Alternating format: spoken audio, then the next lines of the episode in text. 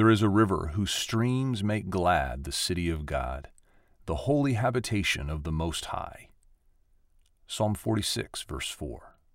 Well, Psalm 46, uh, I could say all the Psalms are my favorite Psalms, but this is this really stands out uh, in my mind. Um, I read this very verse uh, at the funeral of a nephew of mine who had died in a, in a terrible accident in California years ago. But here there's a reference to the city of God, and I write The city of God can seem far off because we actually inhabit a city constructed by the hands of mortals. We marvel at its beauty and complexity, but still, it can wear out and become an empty ruin. It's the city of God, not the city of man, that should be our desired destination.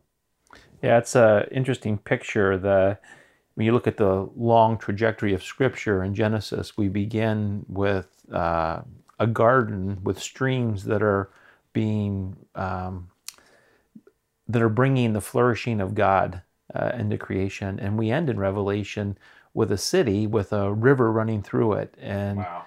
on its um, banks are trees whose leaves are the healing for the nations. Um, such a beautiful picture that um, we're meant, we're longing, uh, we're citizens of another place, we have a, a loyalty to another city, and all of those uh, desires are mimicked in the cities we create and co create with God. There's elements of flourishing, but as you write so perfectly, there, there's ruin and there's emptiness because it can't fulfill. And so we're kind of this in between space of longing for that better city. The city, all human cities are built uh, within the strictures of time. Uh, there's nothing like the rise of a beautiful sky- skyscraper in New York City. It's so shiny. It's it's it's, it's attractive. It, it's mag, uh, magnificent and majestic. Uh, but give it about hundred years, yeah. And uh, it'll become uh, probably the people eyeing it will be uh, the people who want to tear it down and replace it with something new. Yeah. Well, that's the whole thing. Everything is wearing away on this earth, and there is the promise of God's city, which uh, is not wearing away. It's it's everything that we long for finally fulfilled. There is a last thing I will say is there is a a relationship between simplicity and beauty.